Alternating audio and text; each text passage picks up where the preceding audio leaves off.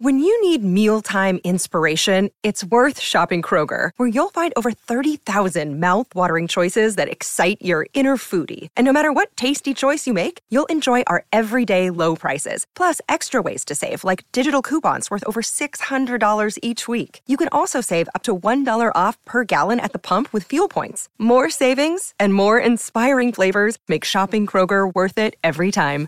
Kroger, fresh for everyone. Fuel restrictions apply. Hello, everybody. This is Marshall Poe. I'm the editor of the New Books Network. NBN listeners like to read books and buy them. So we thought we'd tell you that right now, our friends at Princeton University Press are having a remarkable site wide sale. You can get 50% off books, including ebooks and audiobooks, with the code 50, F I F T Y, at checkout until May 31. You can save some real money on Princeton University Press books. I encourage you to go there and check it out. Welcome to the New Books Network.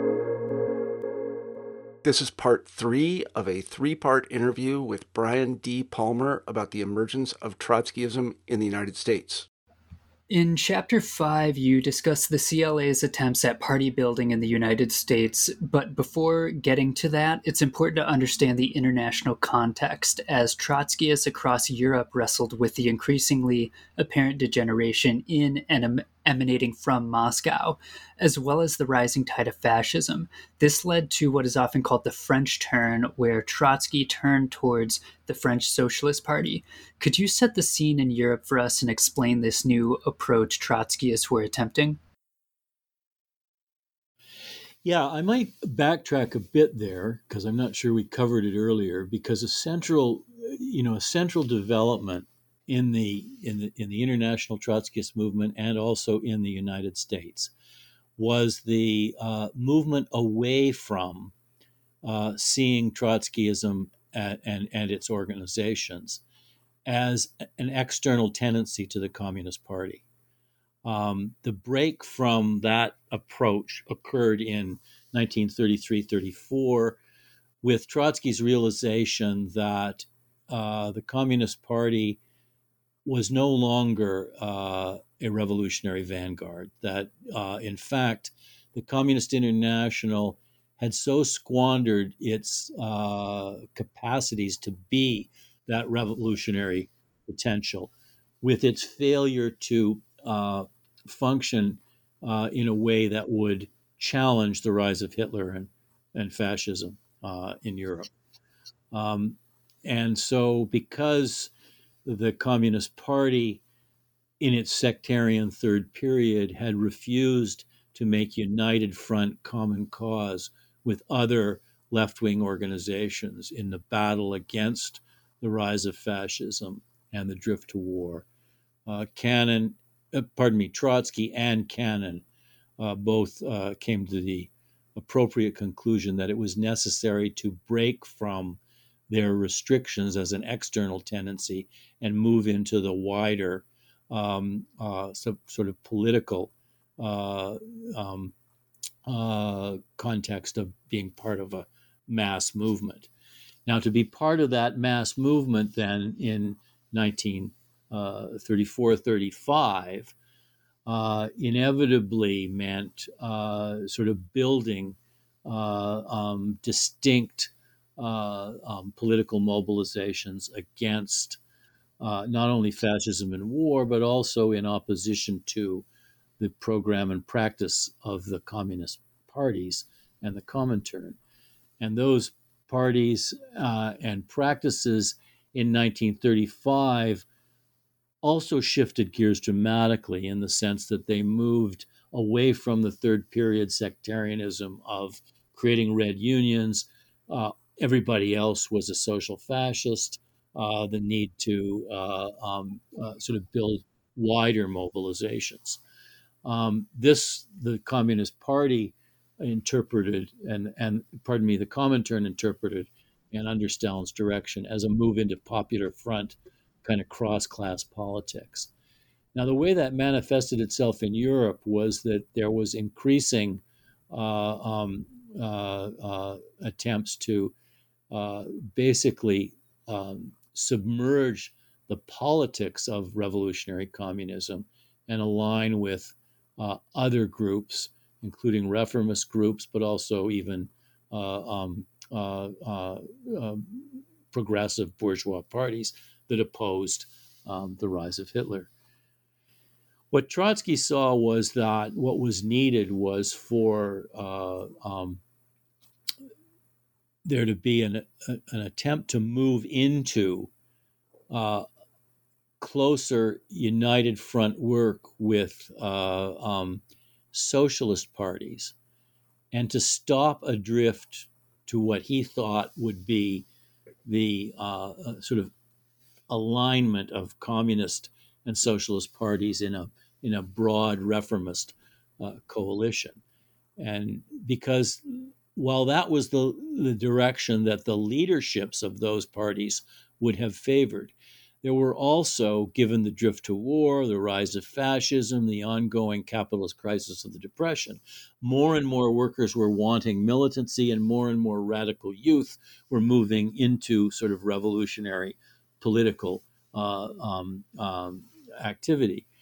So Trotsky thought that the very small and often fractured and quite weak and ineffective uh, movements of the left opposition in uh, Europe, and particularly in France, where the Socialist Party and the Communist Party were very large, that there was a possibility of uh, Trotskyists entering into the Socialist Party, both to uh, create the possibility of working with revolutionizing and radicalizing youth and workers who are gravitating towards socialist socialist politics, and to uh, basically uh, thwart a, a, sort of reformist coming together under the Popular Front of uh, communists and socialists. So this was uh, uh, this kind of bold move and was uh, called entry, and and the, the Trotskyist forces would enter into the Socialist Party, and this was known as the French turn. Back in the United States, Cannon followed these developments in France closely, seeing this entryism as a tactic with much potential for American Trotskyism, which he was hoping to break out of its relatively marginal position and put it center stage. However, there were some intense debates around the tactic, a key term for many being organic unity. So, could you tell us what was organic unity and what were some of the key positions in these debates around it? Well, organic unity was the position that that that was developed by uh, essentially by the Communist Party to suggest that uh, there could be uh, um, in the Popular Front era uh, a unity of, of socialists and communists, long-standing, uh, in in some senses, uh, antagonists on the left, um, but that with the with the need to, you know, create in the in the Comintern's perspective, this uh, um, broad popular front of all of those to the to the sort of left of Hitler. Um, there was a need to uh, um, the, the, the Comintern thought that this there was an intrinsic organic unity between socialists and communists that could be achieved.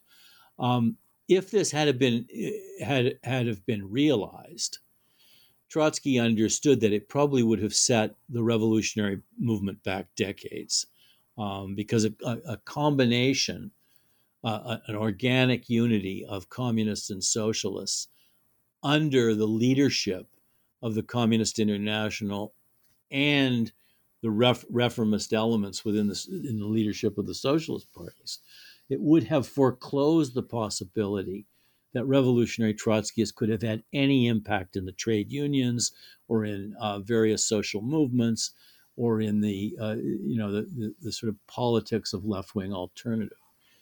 So uh, a, a, a, kind of this organic organic unity, while it sounds on the face of it to be uh, you know have a positive connotations, really would have given that it would have been constituted on the basis of a of a kind of uh, barren marriage of two uh, um, uh, uh, um, political formations moving in the wrong directions as far as any kind of revolutionary possibilities were concerned. Uh, it had to be thwarted. and uh, the one way to do that was also to in, expand the possibilities uh, for Trotskyists to work closely with and recruit to revolutionary politics elements of the radicalizing uh, and, and increasingly militant uh, um, workers' movements and, and, and youth mobilizations that were happening in, uh, you know, 35, 36. One of the first groups Cannon would turn to was the American Workers' Party, formed in 1933 around A.J. Muste, a Christian pacifist turned revolutionary. While discussions would drag on for a time, in December 1934, a fusion was made complete in the form of the Workers' Party. Could you tell us about Muste and his party and how he and Cannon both came towards seeing fusion as the best option for furthering class struggle? Yeah. Um, AJ Muste was was, as I think I've said earlier, a, a radical pacifist uh, preacher from the World War One years. Over the course of the 1920s, he moved through his uh, work at the Brookwood Labor College into closer and closer alliances with the trade union left, uh, including a number of left wing figures in the American Federation of Labor. Um, he had dealings with communists, and communists were often invited to, to Brookwood Labor College to give lectures and, and teach courses.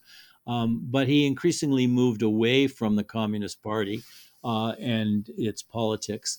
And in the with the Great Depression, uh, he moved into more and more radical uh, and indeed revolutionary uh, um, um, politics and perspectives and he led the way in the formation of the American Workers' Party, which uh, emerged uh, a little later than the Communist League of America, but was uh, on the scene by 1933 34 uh, in the class struggles and played a particularly prominent role in organizing unemployed workers as well.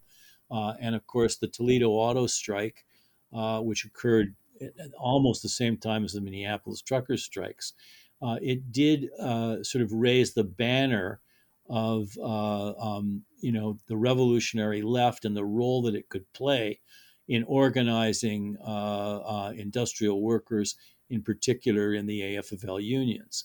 So Toledo and Minneapolis were corresponding struggles that, in some senses, moved uh, the memberships and the leaderships of the Trotskyist Communist League of America and the Musteite uh, American Workers Party closer and closer together.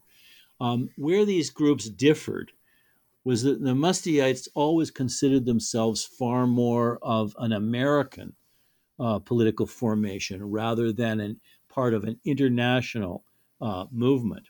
But there was congruence, and some, like Muste, read more and more Trotsky and moved more and more out of their old kind of frameworks and into ways of thinking and perceiving uh, the world that uh, uh, were congruent with those of Cannon and the Communist League of America.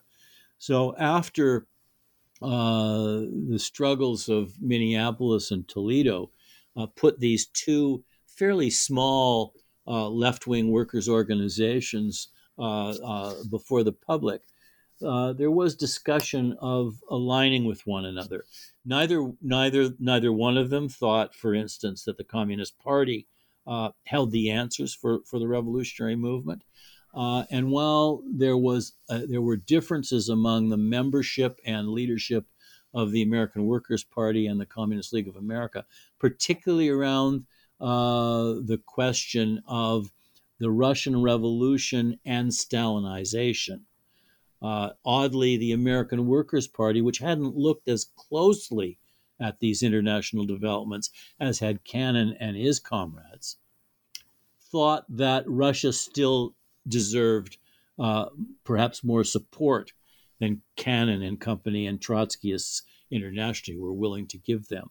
So there was a push for uh, a, a coming together of this of these two organizations, but Cannon uh, and the CLA also wanted to push Muste and his followers into uh, a more uh, international perspective and less into what they felt was a kind of American uh, uh, chauvinism, American exceptionalism uh, kind of orientation. And that indeed would be part and parcel of the discussions that led eventually to the fusion of these two organizations. Um, and in the process of that fusion, uh, there were those in the CLA who were less enamored of the prospects of fusion than were Cannon, Shachtman, and others. Uh, Hugo Oehler was one of these who thought that there were maybe problems with the Musteite group that needed to be ironed out before such a fusion should take place. But Oehler was eventually won over, and the fusion did take place. And for a time, it resulted in very close relations and connections. They spoke together on national speaking tours of Muste and Cannon, who were the two uh, sort of leaders of the of these of the of these groups. Um, but uh, as they formed, uh, and and they created a, an organization known as the Workers' Party. Um, this uh, Workers' Party did, uh, you know, bear the the the fruit of pushing the old American Workers' Party elements closer and closer towards Trotskyism, and there were a number of very talented uh, young organizers in the in Muste's group that uh, gravitated uh, instinctually almost towards Cannon and his politics. And indeed, um, Muste would eventually leave uh, the, the revolutionary movement to go back to the church after some disappointing discussions with Trotsky in Europe in um, 1935, uh, 36, I believe. Um, but his many of his followers uh, proved to be, um, you know, won over to Trotskyism and would be stalwart advocates of Cannon and work closely with him uh, over the next decades. One of the first things you document this new party doing was attempting to establish connections among African Americans, particularly in Harlem. To do this, they sent in Simon Williamson, a black CLA member from Kansas City, to establish connections, although the results were heavily mixed, fitting into a long history you describe of attempts to integrate questions of race into the American class struggle. Could you tell us a bit about what happened in Harlem? Yeah, this was a, uh, um, a, recognition on the part of the fused American Workers' Party and the Communist League of America and their resulting organization, the Workers' Party, that once again they had to address race more seriously as a fundamental uh, question for the you know that the revolutionary movement in the U.S. Uh, you know had to confront. Uh, and in in this period of the mid 1930s, um, the, Communist Party had a stranglehold over uh, an increasingly vocal and volatile uh, um, African American uh, movement of uh, grievance and discontent uh, in places like Harlem. Um, there were, uh, um, you know, riots and protests in this period, and the Communist Party really had a um, really controlled much of the revolutionary left's activity within Black Harlem in this period. Um, Williamson, who was uh, a, a, long-standing member in the Communist League of America and had worked closely with Cannon's uh, one of Cannon's leading organizers, Hugo Oehler, who came from from from there, uh, was brought to New York and given assurances that he would be set up in Harlem and given support to try to organize a presence for Trotskyism and the Workers' Party uh, in this major mecca of uh, you know African American uh, um, uh, experience in the U.S.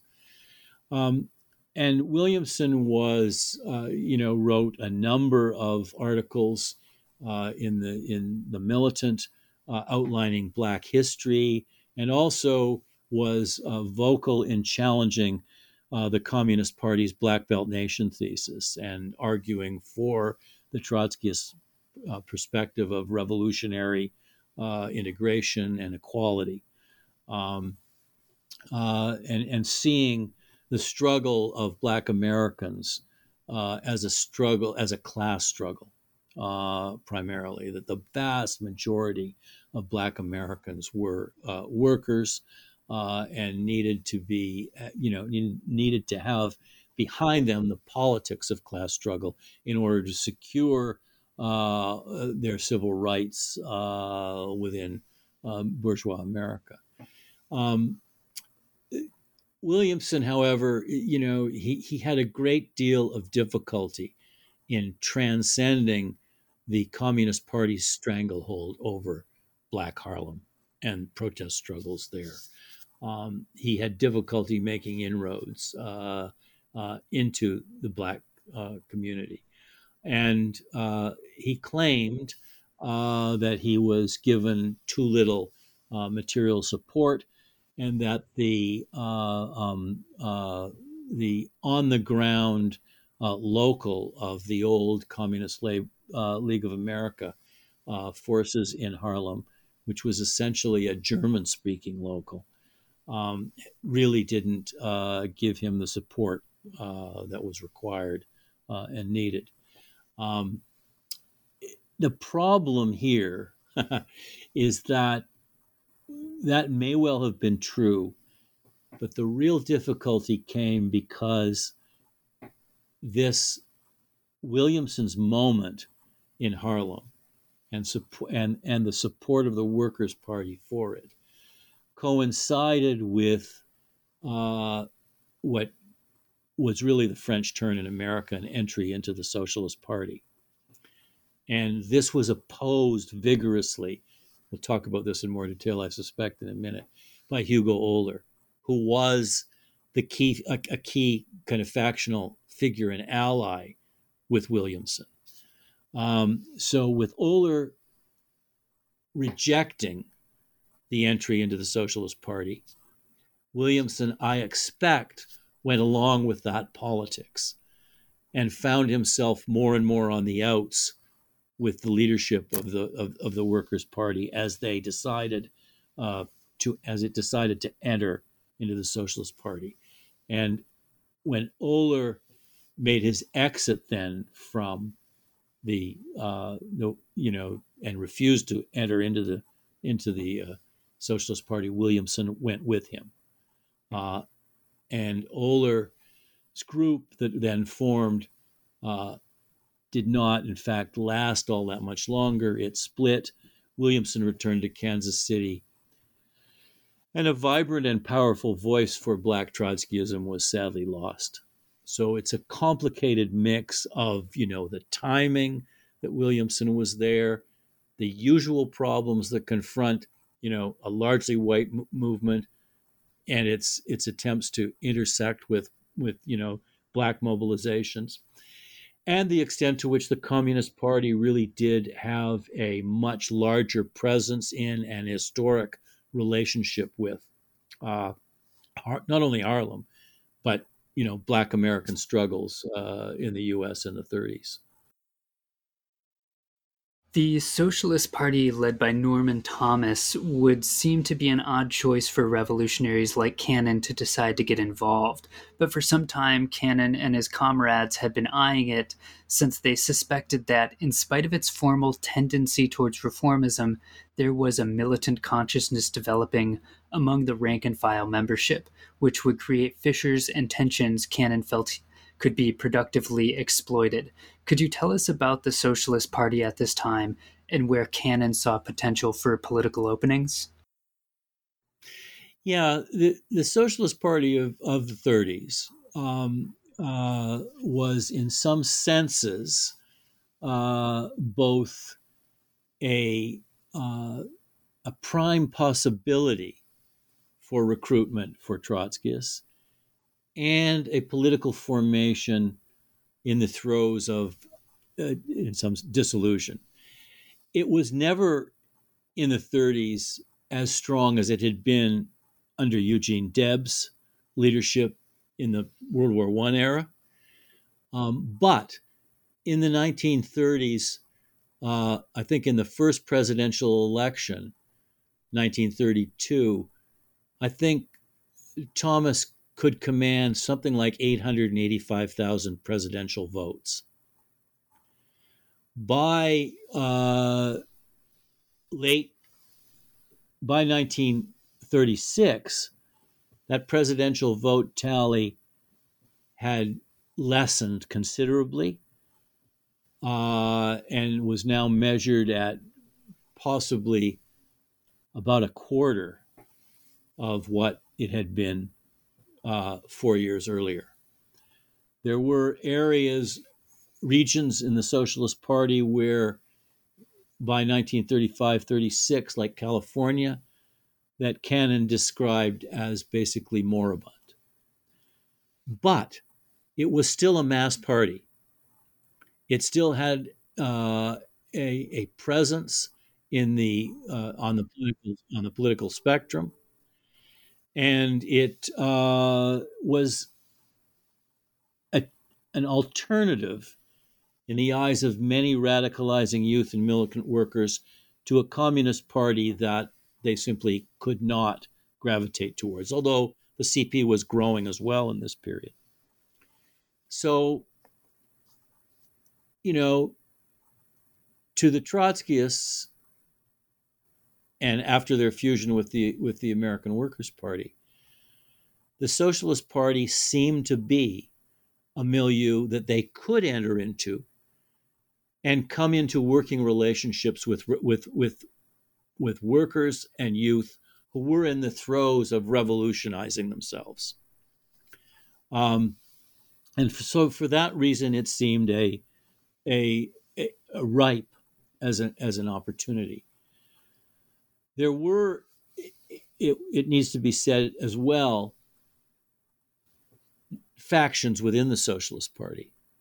And as the Cannon grouping was trying to enter into it, this was what they were trying to size up. There was an old guard that was right wing and that was uh, sort of cast in the mold of what might be called gas and water socialism very modest uh, program of sort of nationalizing certain public utilities, a fairly conservative and certainly deeply anti communist uh, um, element. There was as well uh, a, uh, um, a cohort of leading elements of which Norman Thomas was the figurehead, but uh, of which uh, a series of other local leaders, Paul Porter in Wisconsin and Jack Altman in New York City, uh, were known as the militants. Uh, they were more left wing. They had battled the old guard incessantly over the course of the 1930s.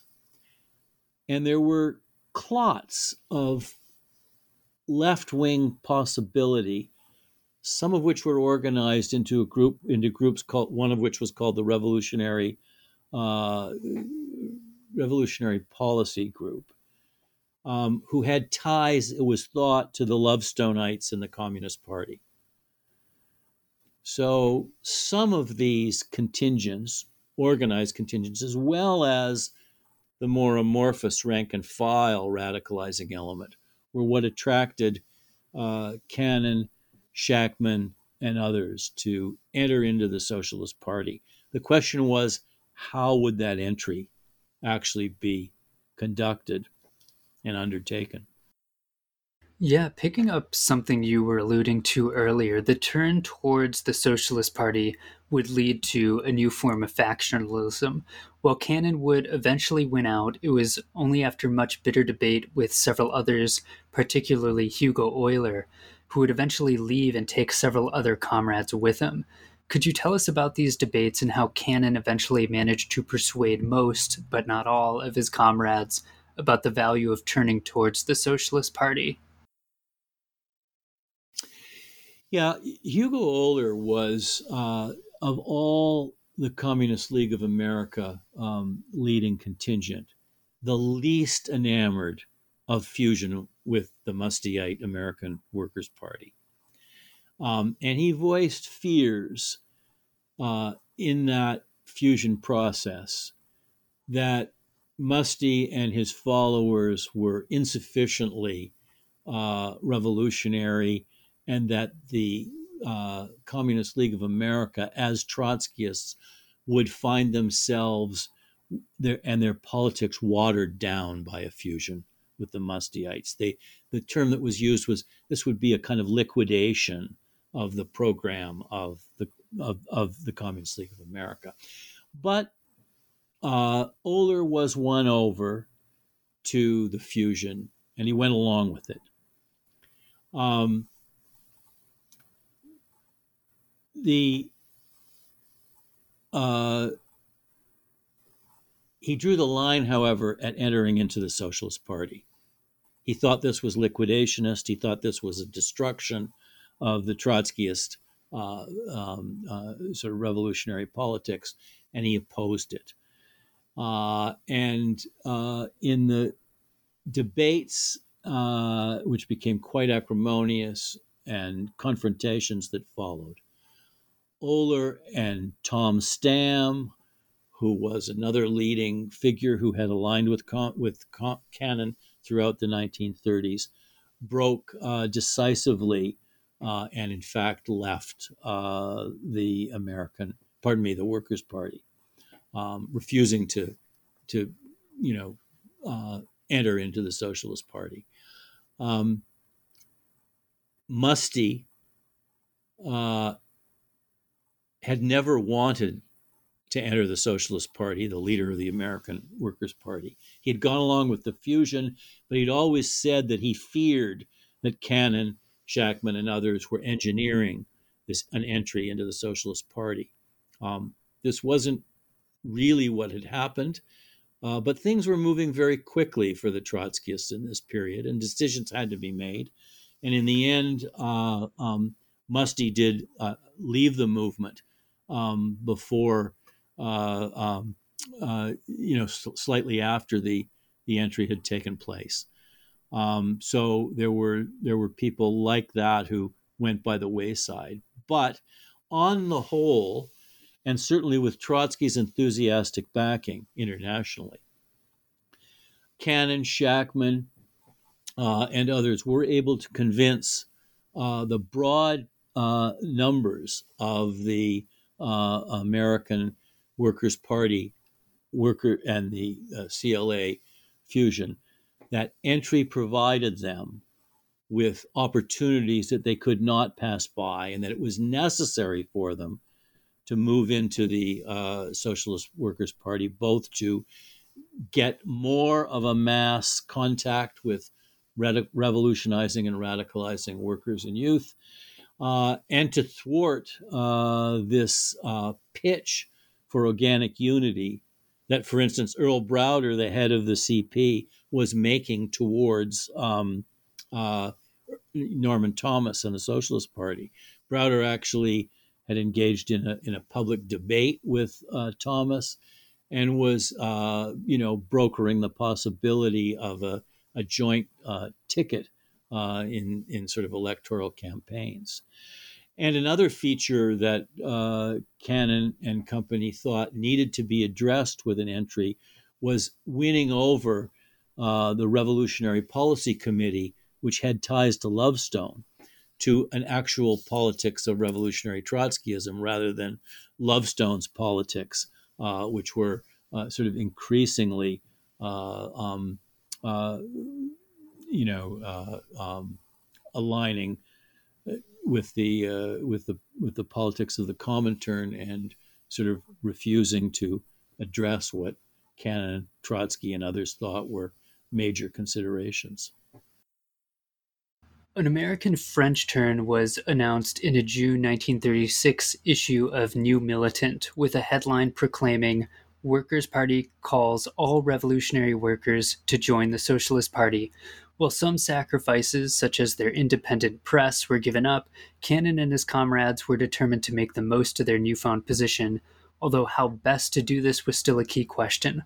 On the one hand, some felt that setting up a Trotskyist or revolutionary caucus within the Socialist Party was the best way to get revolutionary ideas into the party, while Cannon at this time, traveling abroad and digging into organizing in California, felt turn to mass work was the best route.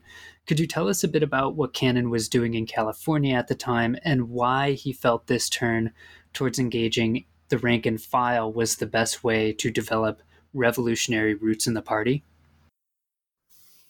Yeah, before we get to California, I might just backtrack a bit.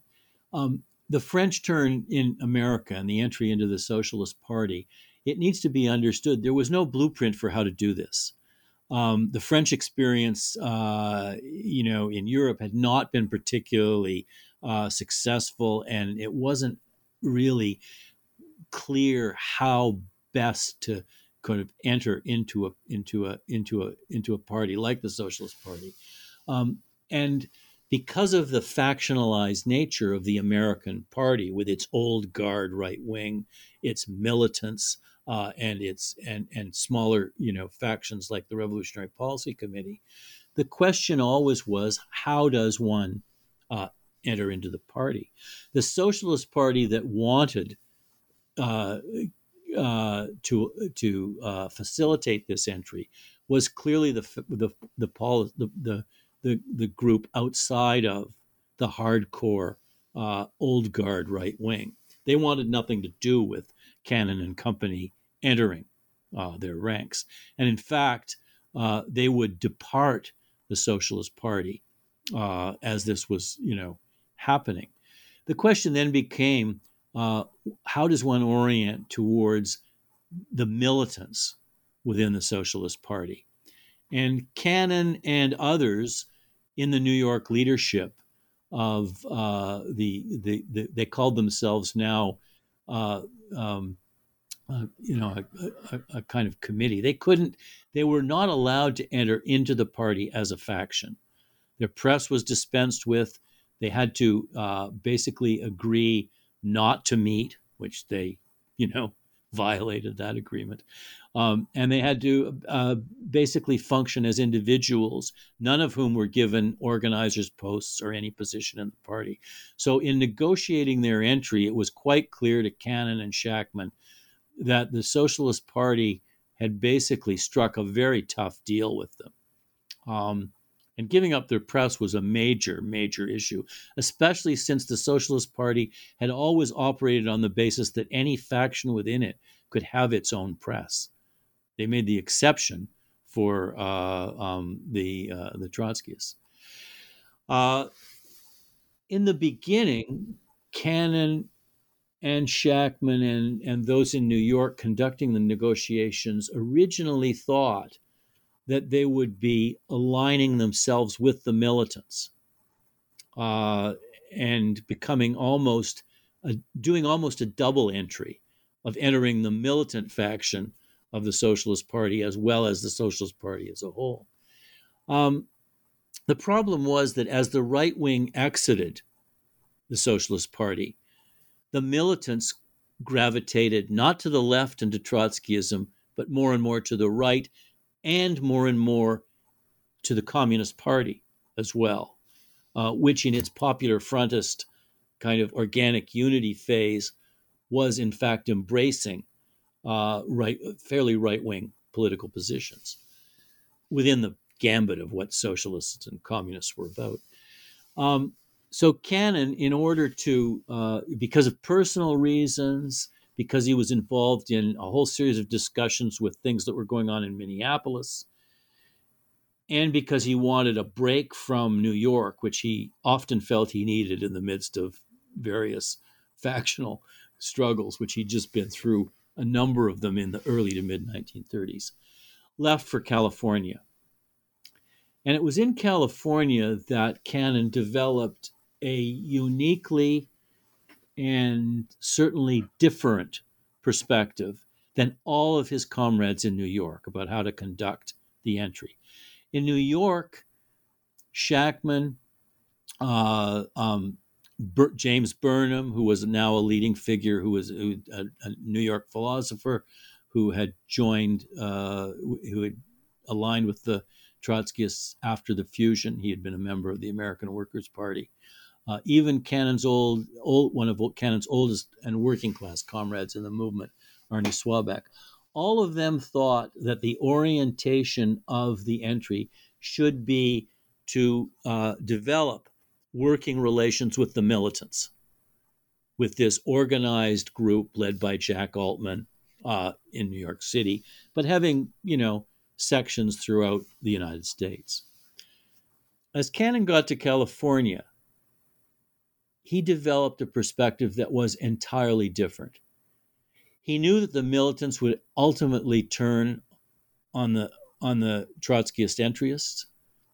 He knew that they would move to expel them. He knew that they were developing closer and closer ties with the Communist Party. He knew that they were not willing to, for instance, tell the truth about the struggle in Spain, where the Communist Party was in, in, in effect sabotaging Trotskyist inflected groups like the POUM or anarchists who were, uh, these two groups were the leading militant and military kind of uh, combatants against Franco. And the communists were moving against them in order to assert their own control over developments in Spain. Uh, he knew that they would not uh, accept criticisms of the Soviet Union that were emerging out of the issues of the Moscow trials, uh, you know, in Russia. Uh, and he knew that uh, ultimately what needed to be done if one was going to actually get the benefits from entry of recruiting, radicalizing, uh, and revolutionizing workers and youth, and those elements within the Socialist Party that were gravitating towards a more revolutionary perspective. What was needed was to actually build the Socialist Party, work in united front, you know, ways inside the party with various revolutionary uh, uh, uh, those sympathy sympathetic to revolutionary politics, and to show those kinds of people that Trotskyists had the capacity to do the work that would create a socialist party that was actually a fighting revolutionary party, which is what these people wanted. So, what Cannon did was he went out to the West Coast. He spoke at any number of Socialist Party uh, forums. He he took to the you know electoral stumps in in support of Norman Thomas's electoral campaign uh, in 1936. Uh, he developed close ties with uh, a uh, militant uh, union on the West Coast, the, uh, the Pacific Seamen's Union. He set up an, an agitational newspaper, Uh, the, the uh, Labor Action, and he worked closely with uh, a leading and revolutionizing Socialist Party figure named Glenn Trimble. And he came close, Cannon, on the part of the Trotskyists to taking over the Socialist Party in California. Meanwhile, in New York, Shachtman and company were having endless discussions with the militants, but not engaging in the actual kind of on the ground building of revolutionary possibility within the Socialist Party that Cannon was doing on the West Coast. This created an immense uh, um, tension within the old Trotskyist uh, leadership back and forth letters, acrimonious, hostile. Um, but in the end, as Cannon's politics on the West Coast developed, and as it became apparent more and more that the militants in the in the Socialist Party were basically moving eventually to expel all the Trotskyists, to deny them the right to talk about the Moscow trials, for instance, uh, to refuse uh, to see the very, very apparent writing on the wall of where, uh, you know, the, the, Communist Party was sabotaging the revolutionary struggles in Spain. All of this eventually led by the summer of 1936 to the suspensions or the expulsions of uh, Trotskyists that actually opened the eyes eventually of James Burnham and Shachtman and others to the fact that Cannon and Trotsky from afar had been right, that what you needed was not a deep entry that would sort of stay in the Socialist Party forever, uh, not an illusion that one could actually take over the Socialist Party, but instead a notion that what was required with entry was what Cannon was doing in California hard work, proving that Trotskyists could, you know, build revolutionary possibility. And then when ultimately this would force the hand of the Socialist Party leadership to expel the Trotskyists, which happened, that when that expulsion happened, there would be those who would follow out of the Socialist Party, uh, people who could be then recruited and won to a new organization of Trotskyists. Yeah, we'll get to expulsion in a bit, but before, uh, it did not take long uh, after entry for the revolutionaries within the Socialist Party to start making enemies, uh, with a 400 strong group led by Jack Altman calling for Trotskyist expulsion in June 1937, a mere year after entry.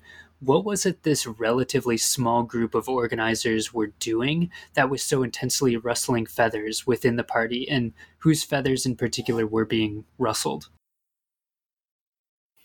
Well, um, you know, there, there's there were a number of leaders of this militant faction, and some of them became associated with a group called the Clarity Group in the sort of winter of 1937 and uh, they were constantly kind of maneuvering with the with the Trotskyists to uh, try to you know get them to be involved in the Socialist Party, but on a limited and limiting basis.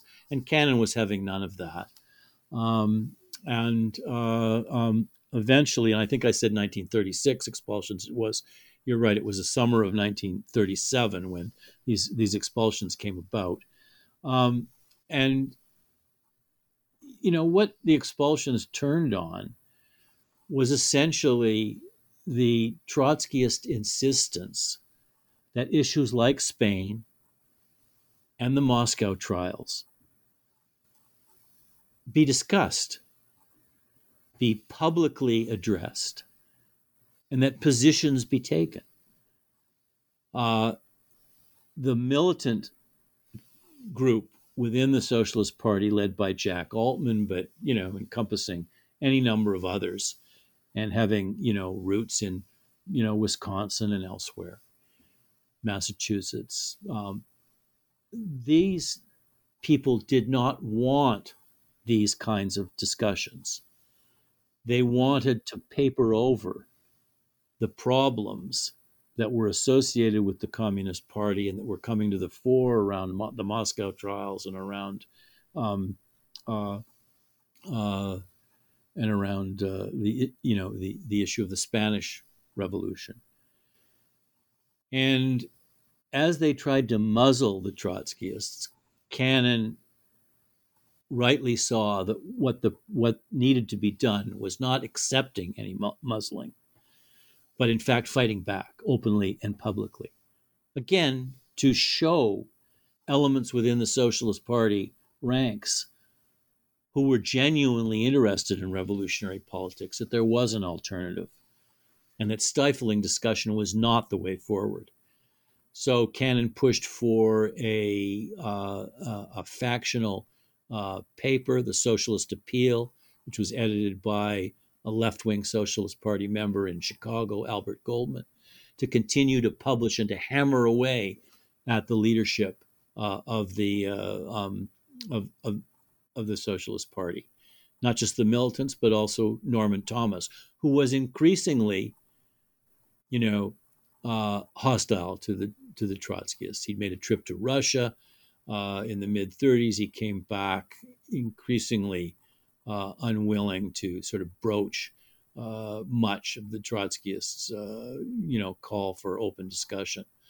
Um, and uh, as Cannon and company refused to sort of knuckle under, uh, this is when the expulsions kind of, you know, unfolded in the in the in the in the summer of 1937, and by the fall of 1937 uh, Cannon and the Socialist Appeal newspaper that they were putting out were calling for uh, a conference of the left wing of the Socialist Party to be held in uh, um, in in Chicago, and that conference uh, essentially morphed into uh, the creation of the Socialist Workers Party, uh, the exit of the Trotskyists from the from the Socialist Party, and the uh, creation of the Socialist Workers Party in uh, you know first of January 1938. Yeah, so while expulsion wouldn't be immediate, it would eventually happen in what Shachtman would describe as a rather unceremonious mock trial. This move wasn't universally accepted within the party ranks, though, especially among the youth. Meanwhile, Trotskyists did have substantial support in various local sections, leading to various state Socialist Party charters being revoked. The result was the Socialist Party itself in an attempt to rid itself of an unwanted tendency, performed a rather intense self mutilation. Could you describe what happened here and the status of the party when all was said and done? Yeah, uh, you know, in their desire to maintain uh, their strict control, to limit uh, the uh, critiques that the Trotskyists uh, inside the Socialist Party could make, and in their refusal to address the the sort of considerations that Trotskyists were putting forward. The Socialist Party, in some sense, sealed its own fate. Um, it uh, it expelled a group that could have uh, both moved it to the left and engaged in spirited and energetic uh, organizing activity. It demonstrated to uh, some of its most uh, talented uh, young uh, members that it, it, was no longer a kind of venue for revolutionary activism. Um, and in combination with its with divisions that you know just sprouted in you know naturally within it around war uh, in 1939-40. Uh, the Socialist Party went into a, a, a pretty desperate tailspin. Its uh, electoral, uh, um, you know, the, the, electoral vote that it could could could uh, command in presidential elections dipped to about 100,000 votes. Its members uh, declined uh, precipitously to the point that you know it probably had uh, no more than a couple of thousand members in 1940. Um, so uh, while the Trotskyist interests had sort of gone into the Socialist Party in 1936, when there was still something left of the party, uh, and which was left, uh, by the time that they were expelled, the Socialist Party was on a downward slide from which it would never uh, recover. And uh, um, in some senses, uh, you know, it was the architect of its own, you know, demise in terms of, you know, how it approached uh, those who were raising serious questions within it. Yeah, picking that up, historians have often viewed this episode with a critical eye towards the Trotskyists, and to this day, they and many other revolutionary tendencies are often seen as political spoilers who ruin healthy political movements by cultivating antagonisms and splits. You argue that this is to misunderstand the episode, that the Trotskyists were not the problem, but a mirror held up against the problem, which was a party and its leadership that was itself already rife with political antagonisms and shortcomings. The Trotskyist entry wasn't the source of the eventual eventual splits. Uh, it was simply the form it happened to take. Could you unpack this take a bit and explain the problems and popular misunderstandings of this situation?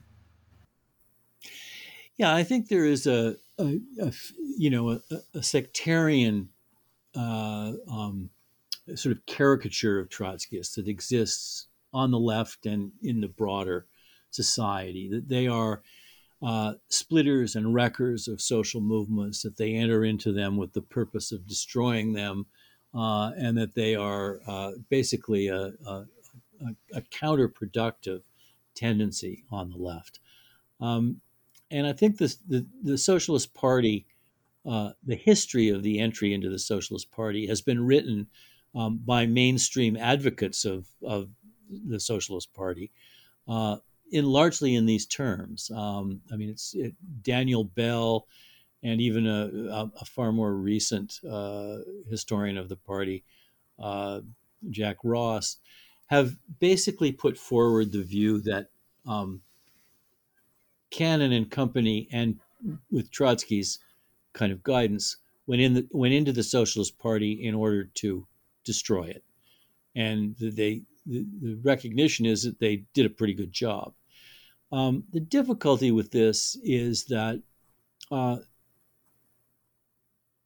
really no none of the Trotskyists' interests, even given their very different perspectives on how entry should be conducted, ever thought as they went in, we are just going in to destroy it. They thought we were going in, and they even thought they might, you know, Shachtman and Burnham suggested that they might win over the party and take it over and become the Socialist Party. Trotsky and Cannon never thought that. Cannon, who, as I've said, did legion work in building the Socialist Party back up from almost, uh, you know, its dismal state when he when he went into it in, in California in, in the you know in 1936.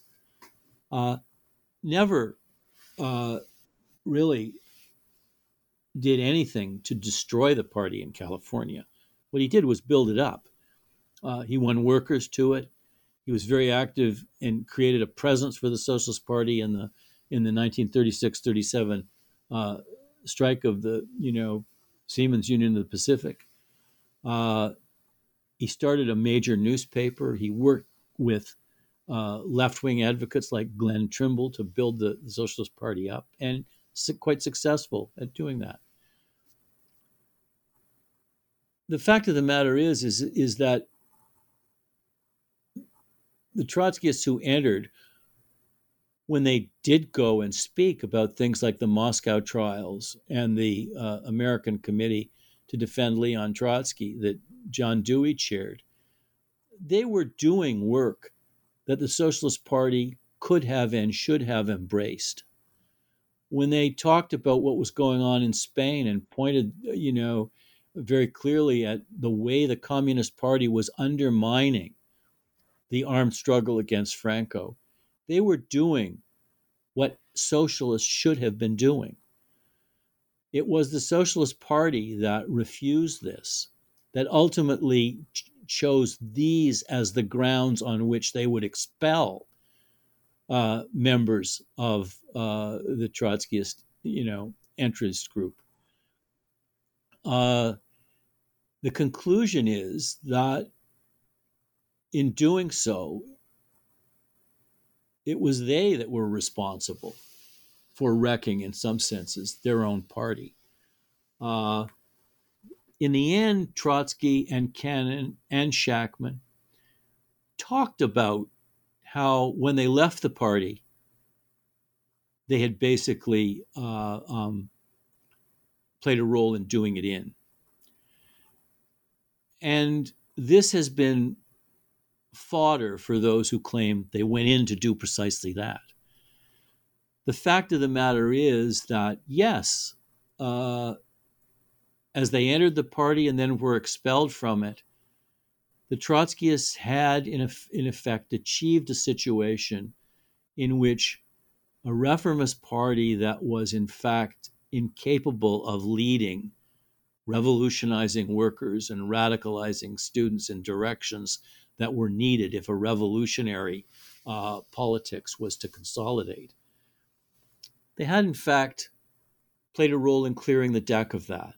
But it was not, they didn't go in to clear the deck of that. They went in, in some senses, to recruit people to revolutionary politics. And had they been listened to and had their entirely appropriate uh, sort of political positions been adhered to within the Socialist Party, it is quite possible that something very different would have happened. But ultimately, what happened happened because the Trotskyists were going to be expelled. The Socialist Party was a party that was to the right of them, and it was going to rid them uh, uh, from its ranks. And from that point, the chips sort of fell where they where they inevitably had to fall. And in some senses, the Socialist Party uh, ceased to be the kind of player that it had once been uh, in the, in the American past. Coming into the final chapter of the book in the latter half of the 1930s, a new international movement was starting to coalesce around Trotskyism. And you kick off the chapter by giving us three major fronts that it had to fight on at this time. There was the exoneration of Trotsky amidst the Moscow show trials, its exposing the betrayals of the Comintern, and finally learning to participate in the upsurge of organizing among industrial workers. And all these fronts were seen as being interrelated. Could you explain these fronts and the underlying task the new international was starting to see for itself? Yeah, the, uh, you know with the expulsion from the Socialist Party in in in and and with the formation of the uh, Socialist Workers Party in 1938, uh, there was the appetite uh, increasing that Trotsky had been trying to cultivate and develop uh, for a couple of years of the necessity of forming a new international, the Fourth International, which would be separate from the Comintern uh, um, uh, orchestrated Third International, and that would and that would keep alive uh, in an era of war and capitalist crisis uh, the politics of uh, you know revolutionary internationalism. Um, this uh, effort of this of this new international had really been spearheaded always by the failures of the Communist Party and the and the common the Comintern and its and its communist parties in various national sections.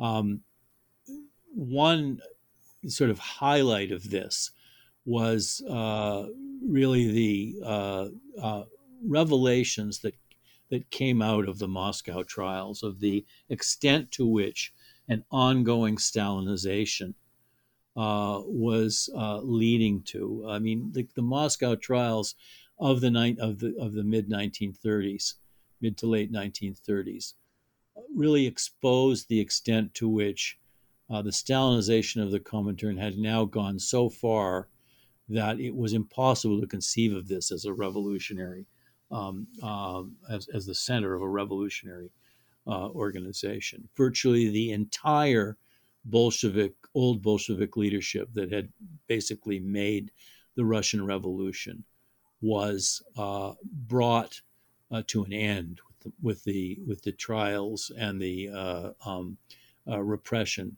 of of uh, the 1930s. leading communists were and Bolsheviks were required to recant, issue public confessions that they had been, you know, part of a Trotskyite uh, sort of fifth column working with capitalism and fascism to undermine uh, the Russian Revolution. None of these allegations uh, were true. Trotsky was vilified as the leading edge of this. Uh, he faced, you know, slander of really a, a, a kind of unprecedented kind. And he had uh, struggled to create, help to create a uh, a uh, uh, excuse me a, uh, a, a tribunal that would uh, look closely at the allegations and evidence of his um, of his of the charges that Moscow was laying against him.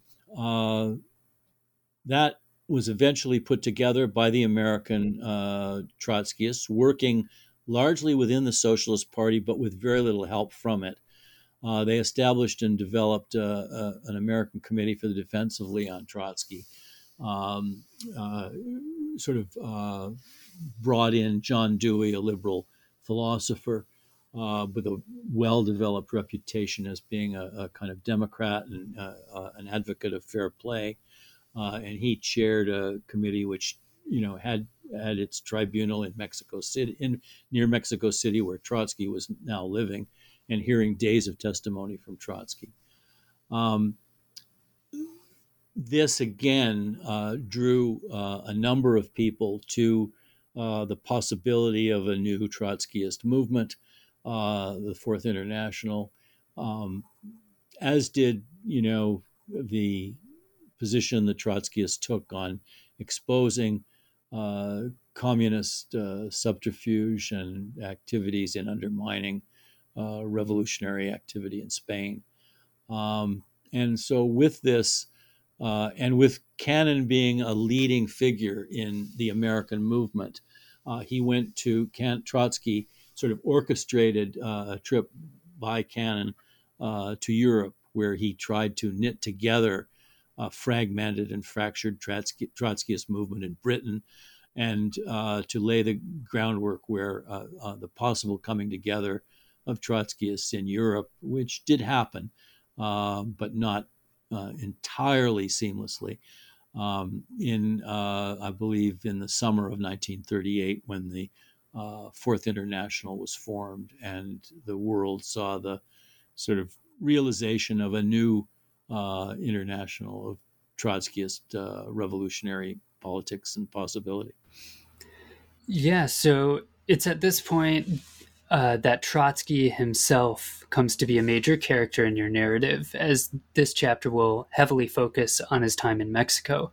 Before getting to that, could you give us a synopsis of his time leading up to that? How was it that he ended up eventually finding asylum so far from home? Well, you know, yeah, he was he was of course uh, um, uh, driven out of positions of influence within the Stalinizing Communist uh, Party and the Comintern in Russia, inside Russia in the late 1920s. Um, he was banished to Siberia. And then from there, he was driven into exile and he went first to uh, um, uh, Turkey.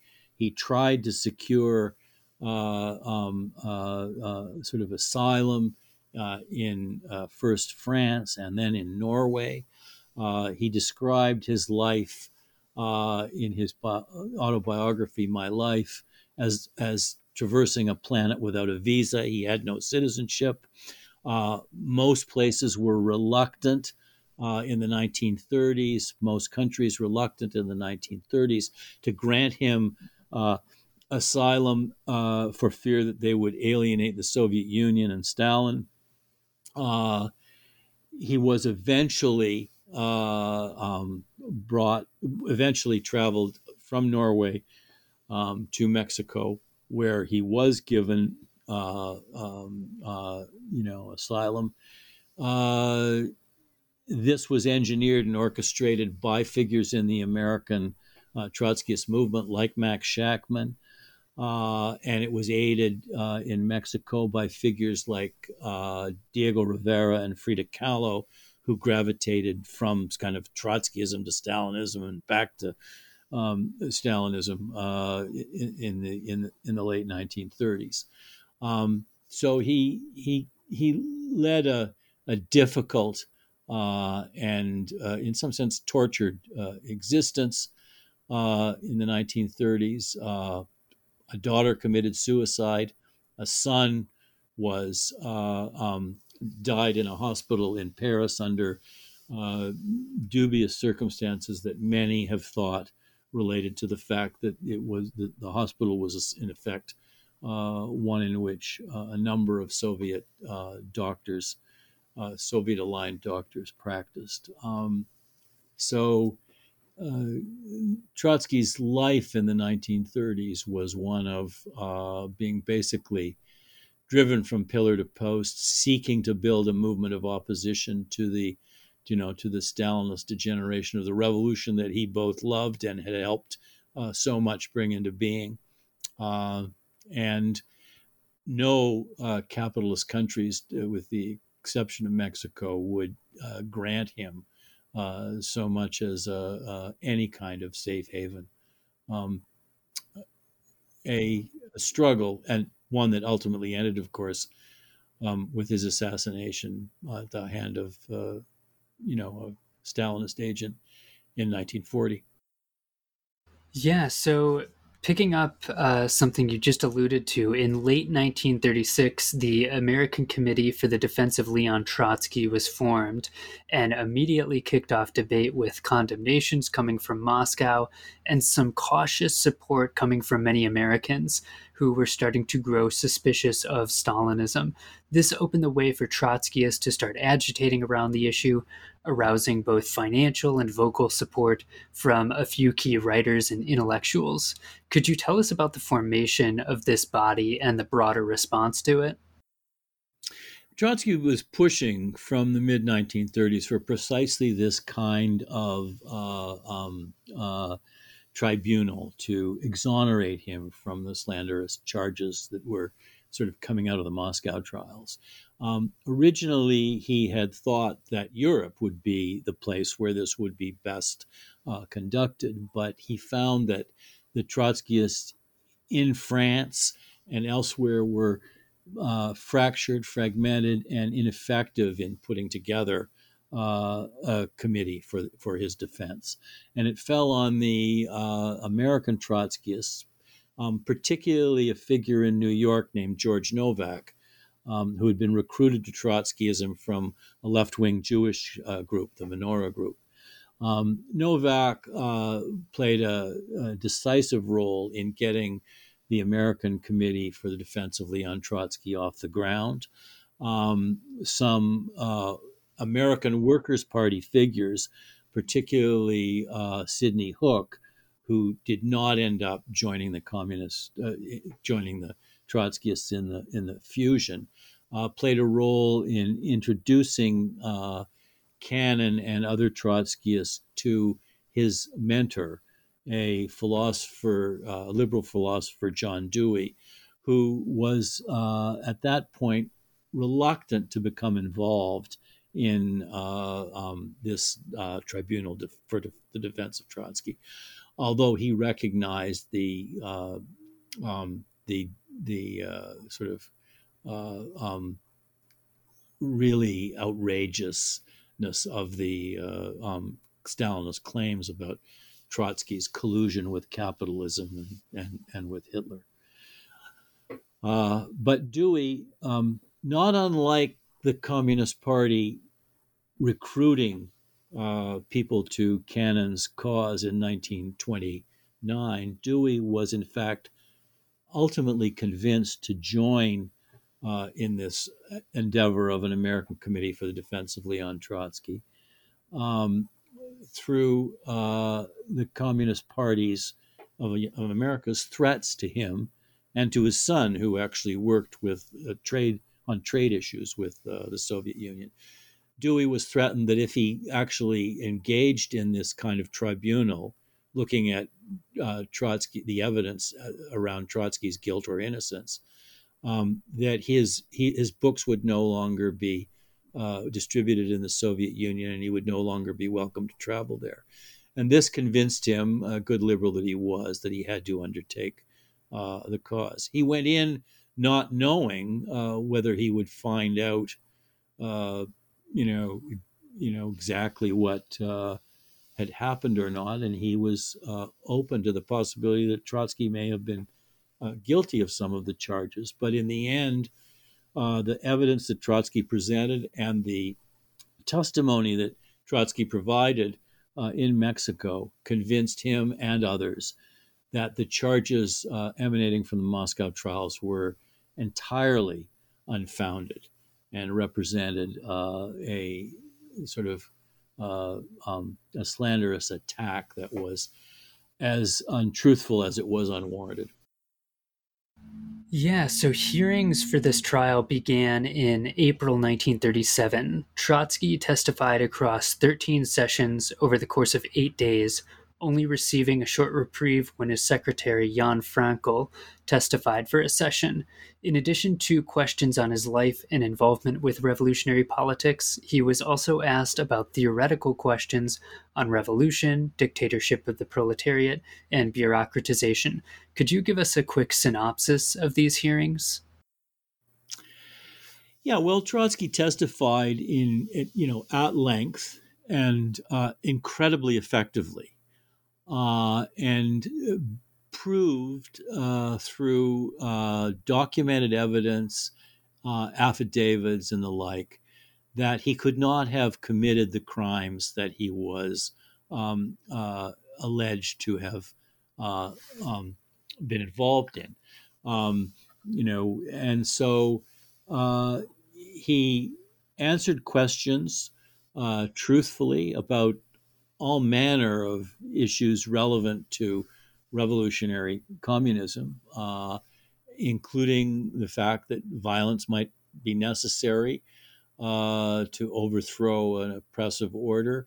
Um, but what he did most effectively was refute the allegations that he could have engaged in the kinds of uh, conspiratorial activities uh, that the Moscow trials were constantly insisting and asserting uh, he'd been involved in. Um, and uh, not only did he manage to convince people like Dewey that he was innocent of all these allegations, Dewey came to the conclusion that uh, the the kind of system that had uh, um, perpetuated the lies and slanders against Trotsky was capable of moving in the United States in similar kinds of directions if need be. Um, and he alluded to how this might affect the labor movement and you know other progressive causes. Um, so uh, the you know the testimony of of uh, um, of Trotsky, and then the way that Dewey also conducted hearings in New York and where similar hearings did take place in a more limited fashion in, in Paris addressing European questions, convinced virtually everyone on the uh, um, committee, all of whom were recruited to it uh, while, you know, as, as basically non Trotskyist uh, members. Uh, Cannon, Shachtman, and others, Novack, were convinced that it was important to involve people who could not be compromised with the uh, um, sort of insistence that their positions were already established, their minds were already made up. And Dewey was simply uh, the most uh, illustrious figurehead of that kind of process. Uh, these were neutral people, which caused some problems for the Trotskyists because they wanted to push for more than some of these neutral liberal types were willing to uh, um, deliver. And Dewey himself, while he had great regard and respect for Trotsky through his testimony, nonetheless engaged in later, you know, slightly later debates and discussions with Trotsky, and in which he he sort of contrasted revolutionary communists and liberals with him coming down on the side of you know how liberals would function. Uh, so it's it's it's not to say that Dewey's insistence that Trotsky was innocent of the, the allegations of the Moscow trials made him align with uh, Trotsky and revolutionary politics. Quite the contrary, he did not. But for that reason, he was the more effective voice of uh, defense of Trotsky, uh, in the sense that you know he could not be seen to be partisan and with uh, his allegiance already determined. Yeah, after the hearings, the committee went to work uh, working through the testimonies as well as the archives Trotsky opened up to them, including many documents and correspondence. Uh, so, as you said, Dewey himself got along fairly well with Trotsky, and the two seemed to have a mutual respect, uh, even as Dewey would never be converted to revolutionary politics. In spite of this, his commitment to liberty and fairness had him eventually lead the committee in defending Trotsky against the charges that had been leveled against him, with statements and documents being revealed throughout 1937 and 38 these trials would also stand in stark contrast to the ones happening in Moscow, which no doubt highlighted the significance of each of them all the more. So, could you tell us about the major conclusions that were reached and their effect on broader public consciousness at the time outside of the courthouse? Yeah. Um, well, Trotsky uh, um, pressed his uh, comrades in the, in, in, the movement in the United States to publicize extensively um, this, uh, uh, you know, his exoneration. And he did this, uh, he wrote a pamphlet about this, which was circulated on a mass level. Um, he uh, gave a, an address that was supposed to be broadcast uh, um, uh, over the over over the airwaves as a radio address um, to a huge gathering uh, at Maple Leaf at at, at uh, Madison Square Gardens, and uh, he pushed for uh, you know the publication, which was done of the hearings of you know the the, the Dewey uh, commission had had conducted. Um, and you know, all of this put forward the view uh, that uh, the Moscow trials had been a travesty, that there was no truth to the allegations, uh, and that uh, you know this needed to be confronted.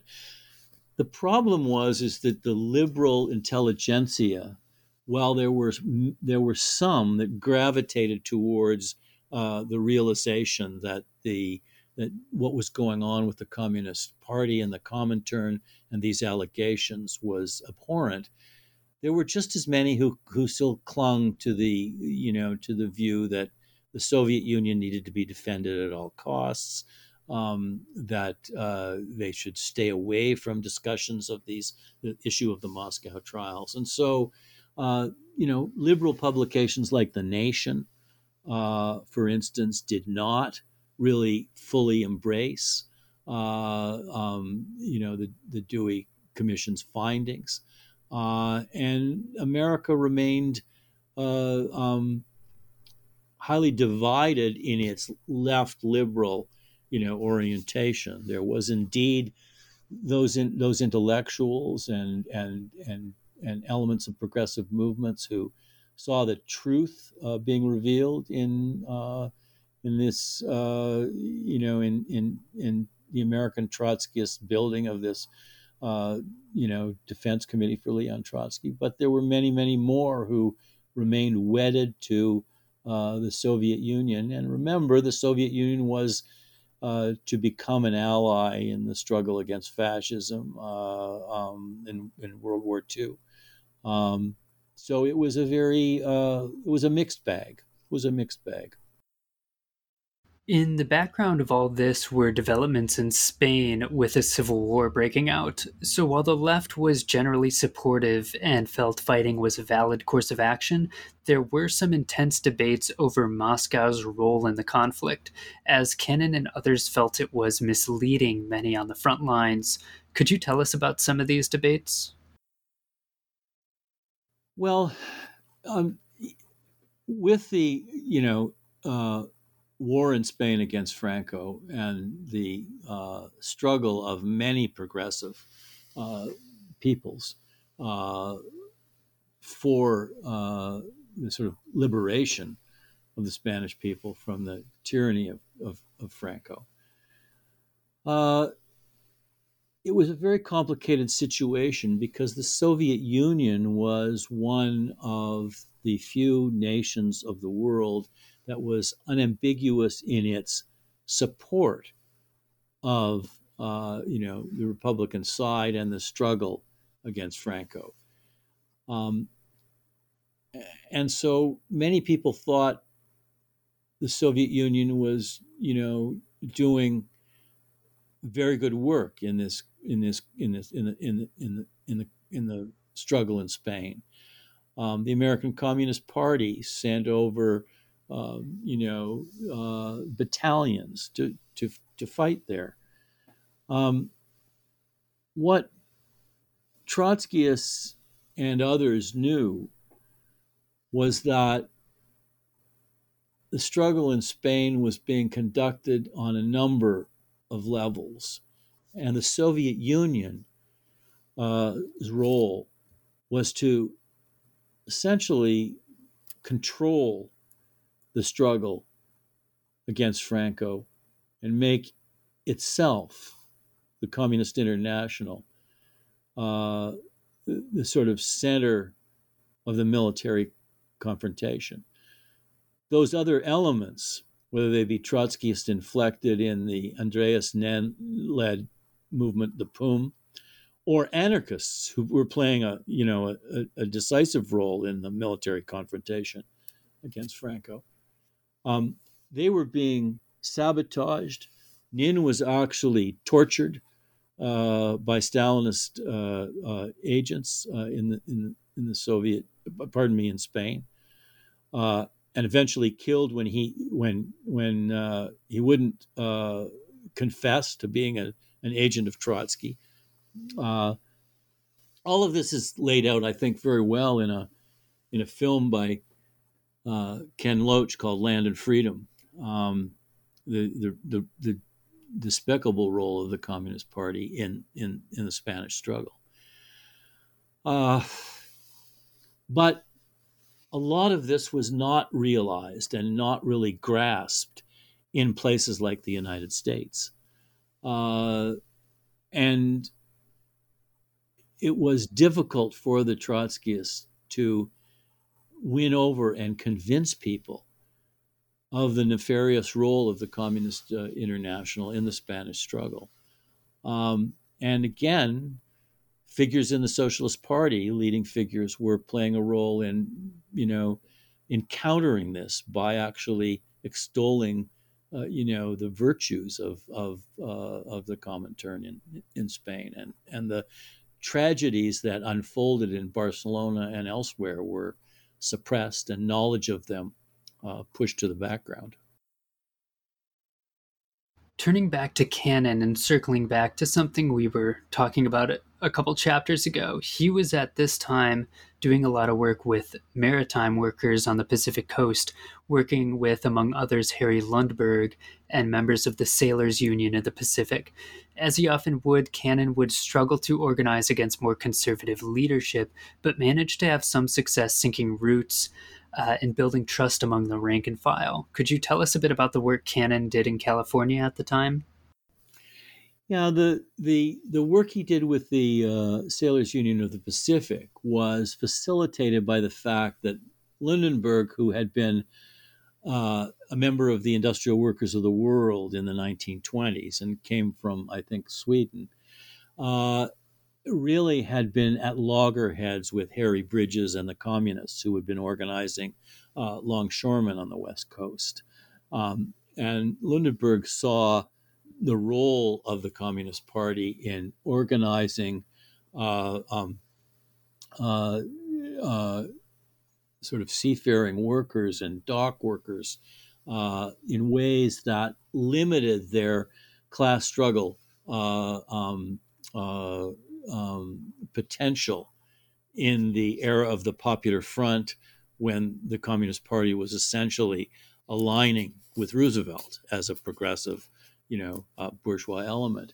So Lundeberg was happy to have uh, Cannon's help and support, and in fact uh, opened up uh, Sailors Union of the Pacific halls to his newspaper uh, labor action, which Cannon edited, established, and edited in these years.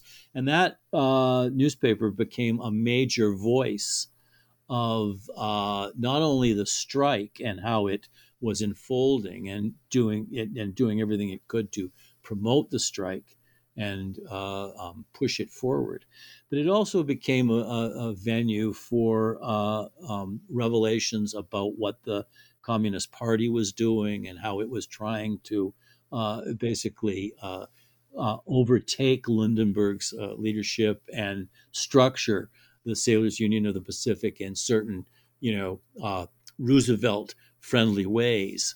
Um, so, uh, um, you know, again, Cannon's work as a Trotskyist was to build the possibilities of trade unionism on the Pacific waterfront to advance the cause, cause and interests of the workers, uh, and to expose uh, the role of the Communist Party, um, which was often one of actually uh, um, doing all that it could to dampen uh, uh, class struggle militancy in the era of the Popular Front and the attraction to Roosevelt and a kind of liberal, seemingly pro labor administration. Late in the evening of November 17, 1937, Pat Corcoran, an organizer with the Teamsters in Minneapolis, was murdered in his driveway by some unknown assailants. While Corcoran was not himself a Trotskyist, Minneapolis was obviously a Trotskyist stronghold, and his murder kicked up a flurry of accusations from various factions, both locally and nationally, made worse by the inability to track down his killers. Could you tell us about what happened here and the long series of debates and accusations that played out in response to Corcoran's murder? Yeah, Corcoran was one of the uh, um, was originally a figure aligned with Dan Tobin, and his he was a conservative, I believe, Catholic uh, trade union leader uh, in Minneapolis who worked in the trucking sector.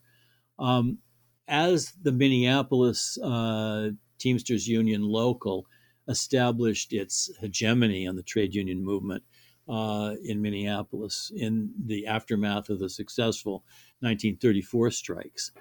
Uh, the Dunne brothers and Farrell Dobbs and other Trotskyists worked to align themselves with uh, trade union leaders who were not uh, sympathetic to their Trotskyism, but who seemed to be uh, honest in their desire to advance the interests of uh, workers in the in the in the in the in the in the trucking sector. And Corcoran ended up through a complicated set of developments to be one of those trade union leaders.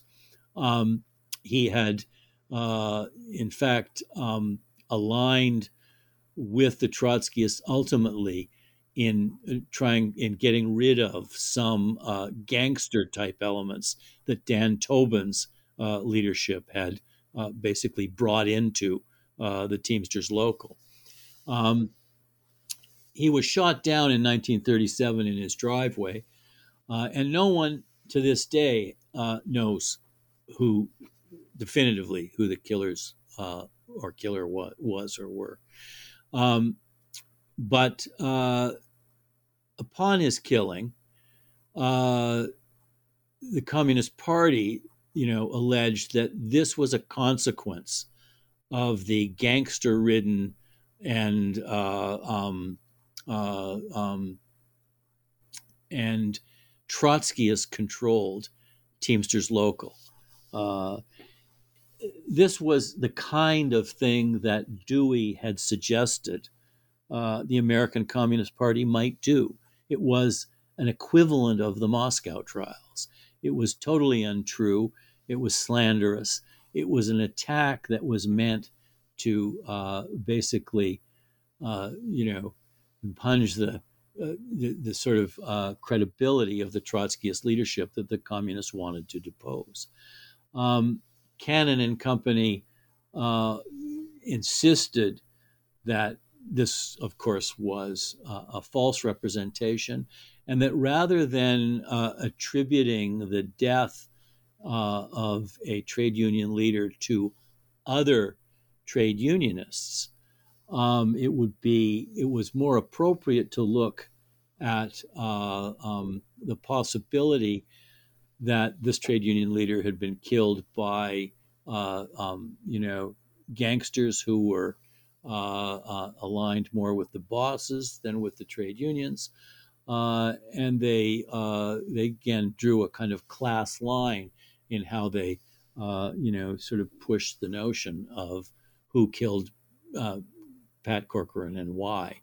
Um, it, it's a it, it, was a reflection of just really how uh,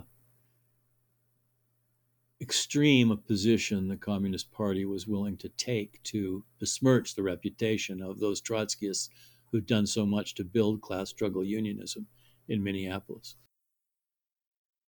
The book ends with a turn towards auto workers in the Midwest, part of Cannon's desire to turn towards the upsurge of organizing among industrialized workers. A key player in this part of the story for you is Bert Cochran, a young organizer who would lead the Trotskyists into a delicate dance with the UAW. Could you tell us about these attempts by Trotskyists to get involved in this sector? Yeah, well, over the course of the late 1930s, uh, a number of uh, Cannon uh, um, organi- Cannon affiliated organizers uh, were basically uh, um, working there to do their best to be involved in trade union activity. Uh, and two of these who were very important were George Clark uh, who ended up working in the national office and editing, uh, you know, newspapers for Trotskyists, and Bert Cochran, who was uh, a, a, a, talented uh, um, uh, Trotskyist figure in the in the uh, in the auto sector, and he had worked in um, various plants in Ohio, and he managed to um, become involved in some of the uh, um, leading struggles of the time. He was he played a role in various wildcat strikes of advising workers in Michigan, uh, kind of strikes that were sort of prefaces to the Flint sit down strike in 1937. Um, he was hired by uh, um, Homer Martin, who had was heading the UAW uh, uh, in the late 1930s to work out of Detroit and and and and play a role in uh, organizing uh, and propagandizing among unemployed auto workers. Um, at the time, the the Martin was dealing with a fractured leadership of the UAW, in which the Communist Party had a, a significant influence, and Martin, uh, who was by no means a leftist, he was a reactionary and a bit of a charlatan um, took on the Trots- uh, Trotskyists like uh, Cochran in order to beat back or beat down uh, his his more powerful uh, left wing, uh, uh, seemingly left wing critics in the Communist Party. Um, Cochran played a role in advising Homer Martin and had a an influence in in putting together uh, a 20 point program for auto workers' advances in the 1930s that contained some good things that uh, Cochran had pushed, but that retained uh, much that you know the, any Trotskyist movement would have opposed. Um, but there was a, a, sense in which Trotskyists, even with very limited numbers, uh, could exercise an influence because of the sort of Byzantine politics of uh, you know social democratic, communist, and more conservative uh, um, leaderships that kind of uh, um, uh, clashed in the upper echelons of the, of the UAW in the late 1930s.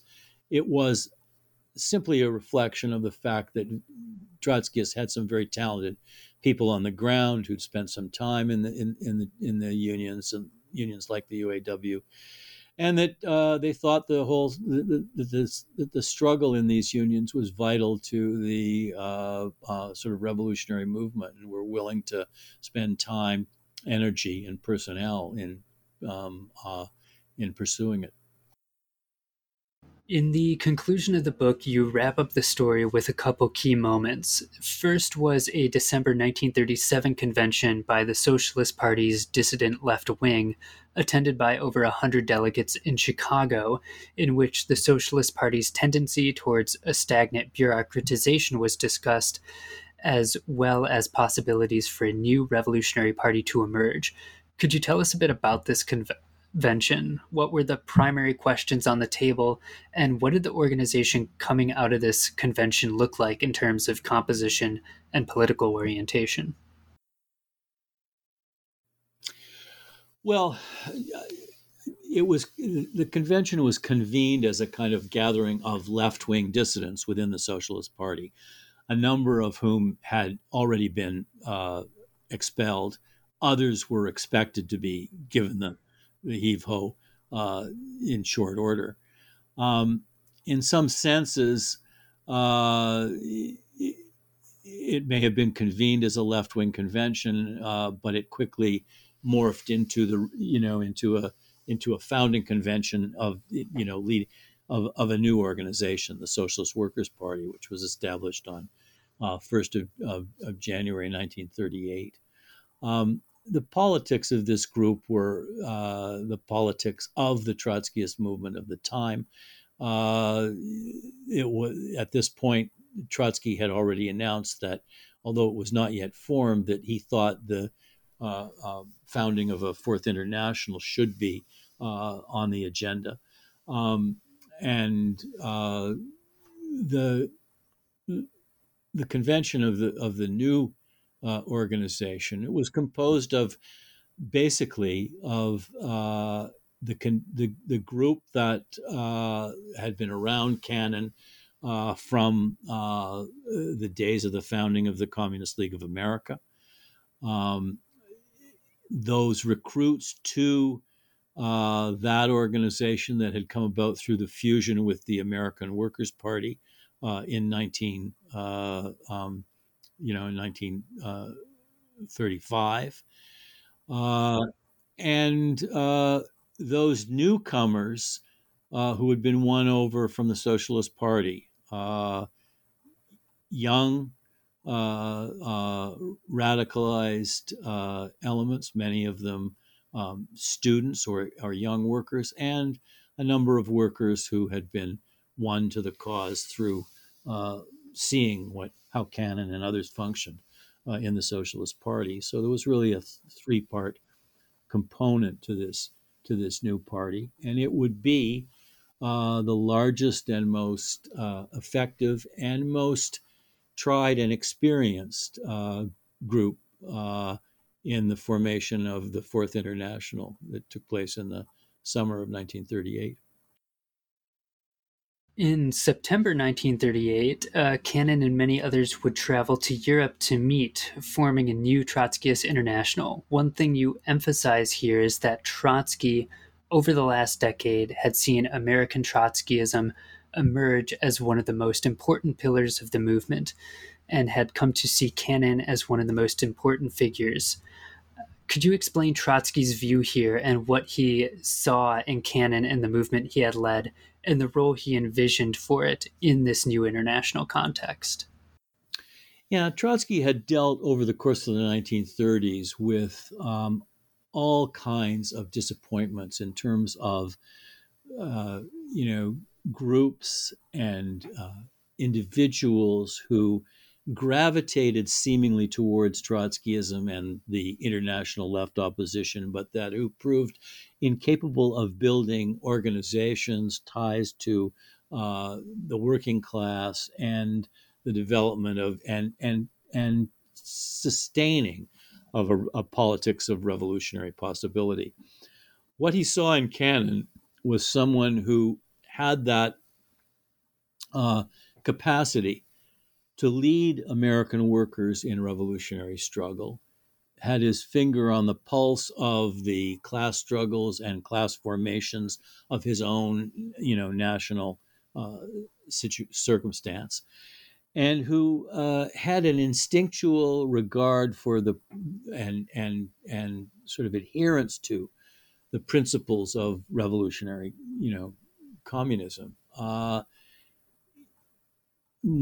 Trotsky's the document that Trotsky created as the founding statement of the uh, new Fourth International, the transitional program, as it's often uh, called, had in fact been hammered out because of discussions that Trotsky had had with Cannon, uh, Rose Karsner, Max Shachtman, and other uh, leaders of the revolutionary American Trotskyist movement in Mexico City uh, in 1937, uh, um, 30, and and he was, I think, he understood that of all of the figures in the international movement that he had contact with. Cannon while not without flaws, was probably the most uh, accomplished and uh, uh, reliable uh, of leaders of the revolutionary left uh, that you know adhered to um, Trotsky's uh, conception of you know what a new movement should look like. Um, so he he relied on Cannon. He regarded him as you know one of the few people in the movement whom he could uh, he had a kind of you know uh, intrinsic trust in, uh, which mattered a lot to Trotsky, and that he would uh, see in Cannon really the kind of foundational leader necessary to the building of of a new international. So, this massive book and this very long conversation began with the expulsion of Cannon and a few key comrades from their political home on the streets with next to nothing.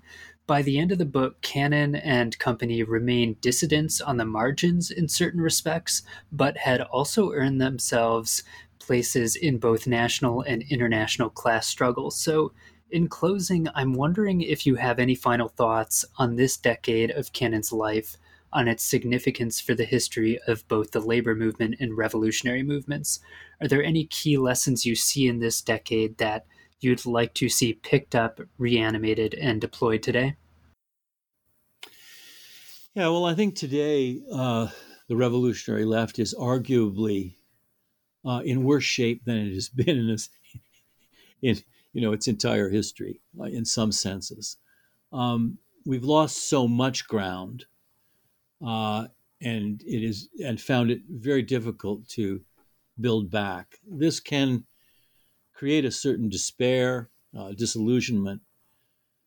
I think what the history of Cannon and the emergence of Trotskyism in the United States in the, over the course of the 1930s shows is what a small group with a principled and steeled understanding of what it is necessary to develop in terms of communist practice, strategy, and principles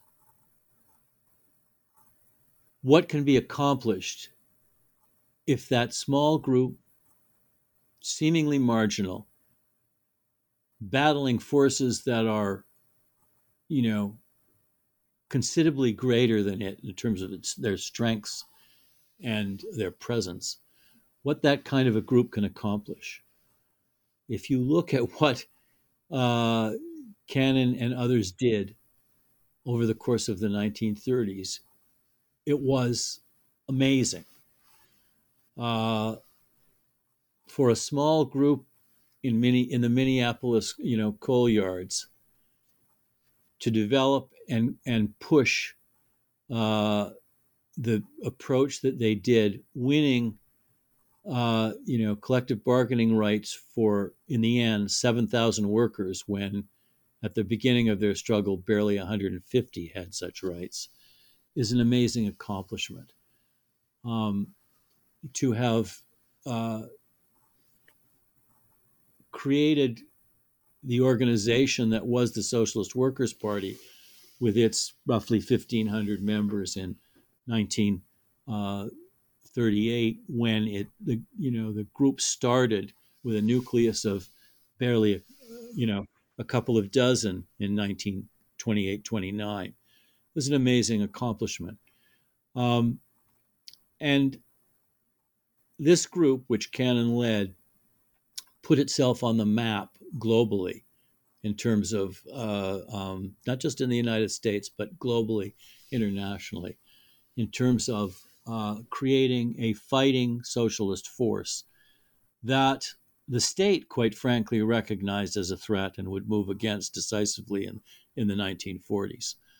Um, so we tend to think that we can't accomplish much because our numbers are too small, we're too marginal, we're too insignificant.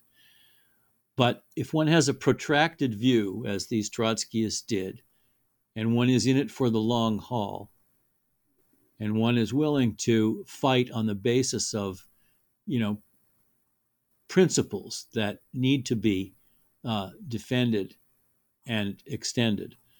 Uh, much can be accomplished that advances uh, workers' interests on a day to day basis, but also builds the possibility of a revolutionary organization that can actually, in some future contests, lead to the transformation of society. Um, that's really why I wrote this book on Cannon, uh, because I believe that to be true, and that that book is there for future generations of revolutionaries to look to, not to reproduce, because you can never reproduce the history exactly, but as you know, a guideline and a um, and an and a and a and an inspiration as to what can be accomplished. Yeah, that's a great note to end on. So that brings us through the book and all my questions. So, Bryan Palmer, thank you so much for coming on and being so generous with your time talking about it. Well, thank you for doing it. It's it's been a it's been a long discussion, but uh, and my voice is going now, but uh, it, it's it's been it's been nice. So, thank you very much for putting the work into this.